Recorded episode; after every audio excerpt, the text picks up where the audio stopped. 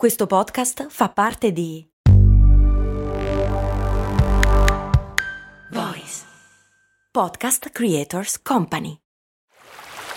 Vi ricordate quando con Il mondo suona così vi ho portati a Cuba, Zanzibar e Giamaica? No? E infatti non l'avevo ancora fatto.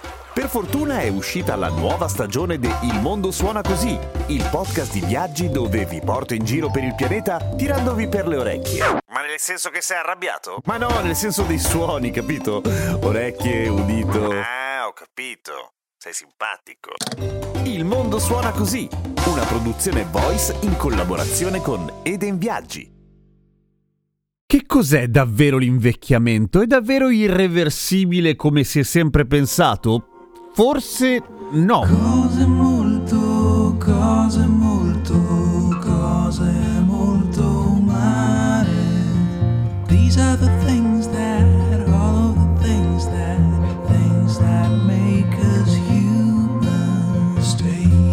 Ciao, sono Giampiero Kesten e questa è Cose Molto Umane, il podcast che ogni giorno ti insegna qualche cosa, sette giorni su sette, anche nel weekend, isole comprese. Allora, la questione dell'età è ovviamente un tema che ci perseguita o che analizziamo o che comunque interessa l'essere umano da tipo quando abbiamo consapevolezza del fatto che siamo vivi e che a un certo punto, maledizione, smettiamo di esserlo. Questa cosa ci sta comprensibilmente sul cazzo per tutta una serie di buone ragioni, per carità, ed è quindi una sorta di missione intrinseca della medicina quella di rimandare il più possibile il momento della fatidica dipartita. Come? Beh, tendenzialmente migliorando la qualità della vita, riducendo le malattie. Ed effettivamente nei secoli eh, si è allungata tantissimo l'aspettativa di vita, un po' perché abbiamo migliorato le condizioni di vita in generale, un po' perché la medicina fa i suoi progressi, soprattutto ultimamente. Il problema è che c'è una differenza fra allungare la vita e non invecchiare. Un'aspettativa di vita maggiore, in Occidente le differenze si vedono di decennio in decennio, per cui è insomma un grande successo, non significa per forza vivere meglio, nel senso che molte volte semplicemente allunghiamo un po' la parte pallosa, quella in cui stiamo male, allettati e un po' ci rompiamo il cazzo, ecco. Ma la questione dell'invecchiamento o dell'età in realtà è un pochino più articolata di come si pensa, cioè è ovvio che l'età è un dato oggettivo, però avete in mente l'effetto pizzata delle medie? Questo forse fra di voi i meno giovani lo capiranno di più. Vi incontrate con i compagni delle medie, ce ne sono alcuni che minchia sono uguali e altri che li vedi dici ah, siamo vecchi così. Minchia. Non è che quel giorno si sono alzati male, o meglio, non è solamente quello almeno, ma è un dato di fatto che c'è un invecchiamento cellulare, biologico, oltre che anagrafico e oltre che psicologico naturalmente, perché c'è anche quello, c'è gente che invecchia molto male, semplicemente perché col passare del tempo diventano un po' stronzi, ma questo è un discorso che non c'entra nulla. Stiamo parlando di biologia, quindi le cellule che effettivamente invecchiano prima rispetto ad altre. Ed è un tema che ultimamente viene affrontato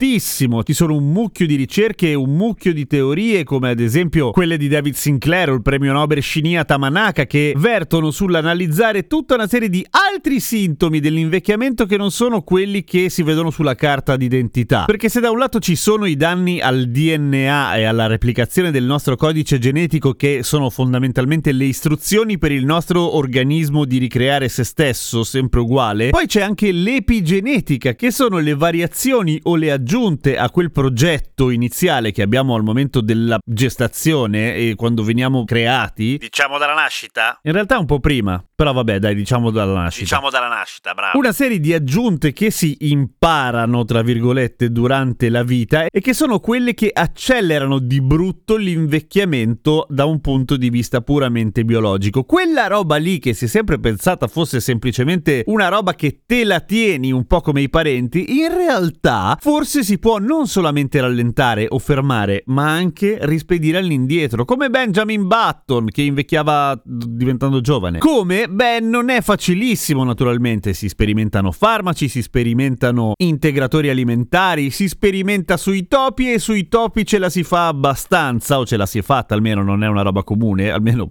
magari lo fanno per divertimento, ma è difficile. Eh, magari lo scienziato che si affeziona al topolino lo vuole più giovane. Sì, ma sono un sacco di soldi di ricerca buttati via. Non credo. Comunque, ci sono alcuni filoni di ricerca che puntano verso questo e ci sono anche alcuni metodi particolarmente semplici che sembrano funzionare a livello mh, superficiale, nel senso che appunto non avete l'effetto Benjamin Button, che sono anche delle cagate da riprodurre nella vita normale, cioè è molto facile. E sono quei metodi che puntano a pompare tantissimo il lavoro e la presenza della MPK che è il nome meno orrendo di sistema di proteine chinasi AMP dipendenti, che è una, è una, cosa un po' complessa, molto più complicata di come la sto facendo adesso, ma per semplificare, ecco, le AMPK potrebbero funzionare come una sorta di reset o pulizia di tutte quelle sovrascritture e quelle aggiunte al progetto originale, appunto epigenetiche, che mandano in vacca il nostro organismo e ci fanno invecchiare. Una roba di cui probabilmente Keanu Reeves e i Rolling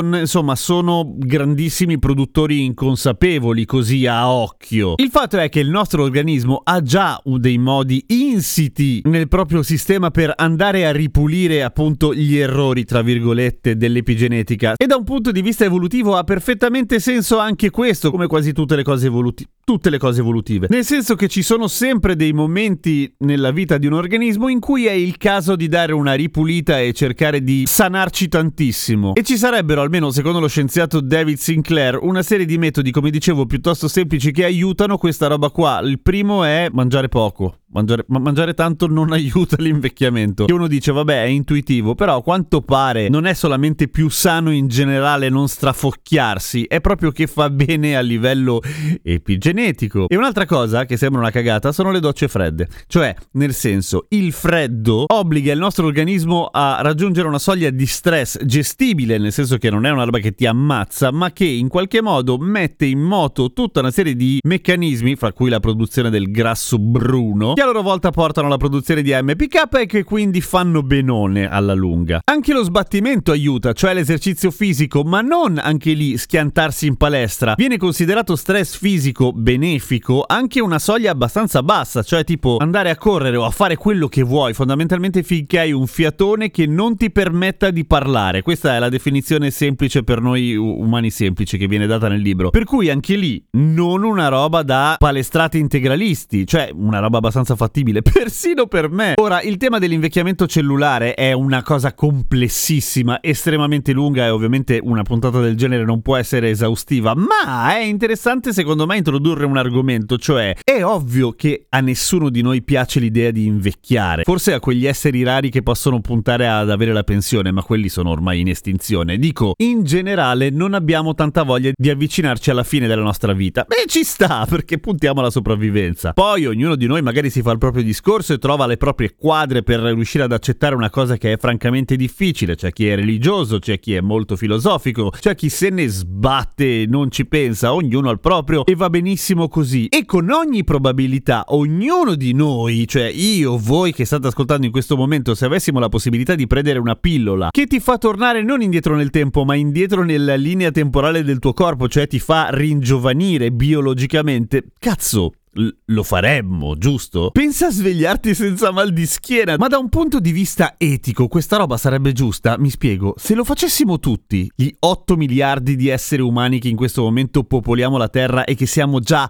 di brutto troppo rispetto a quello che dovremmo essere perché stiamo finendo le risorse, perché siamo dei cretini e non sappiamo usarle, eccetera, che cosa succederebbe? E in più facessimo figli, naturalmente. Senza arrivare alle teorie estinzioniste e cose di questo tipo, sarebbe giusto prolungare la nostra vita vita a boh ad libitum, cioè quanto cavolo ci pare o giù di lì, se potessimo farlo. Poi, con ogni probabilità sarebbe una roba da ricchi, nel senso che se teniamo conto che una buona fetta di popolazione mondiale in questo momento fa fatica a arrivare a fine mese e non parlo di denaro, parlo di cibo, ecco, è abbastanza facile immaginare che chi avrebbe accesso a questo tipo di farmaci e o soluzioni saremmo noi occidentali, naturalmente. E anche qua ci sarebbe tutto un lungo discorso sull'economia e sulla finanza e su come ci sostentiamo siamo noi occidentali grazie al fatto che ci sono dei paesi e dei posti meno fortunati, ma ripeto, se la guardiamo solamente dal punto di vista della sovrappopolazione del nostro pianeta, sarebbe corretto farlo o sarebbe un disastroso casino? E ancora, fareste a cambio con la possibilità di, appunto, non invecchiare o tornare indietro nel vostro invecchiamento, ma a condizione di non fare figli e non riprodurvi? Che potrebbe essere una soluzione alternativa, ad esempio? Mica facile, eh? E su questa roba ovviamente non ci sarà mai una risposta, ce ne saranno tantissime. Per cui ecco, per semplificare e riportarla un po' su un livello Matrix, davanti alla pillola anti-invecchiamento e il panino al salame, cosa scegliete? Rispondi nei commenti se vuoi, per esempio qua su Spotify, che quelli li leggo ogni giorno poi su Instagram. Sono Radio Kesten anche su TikTok. A domani con cose molto umane. Sono molto curioso.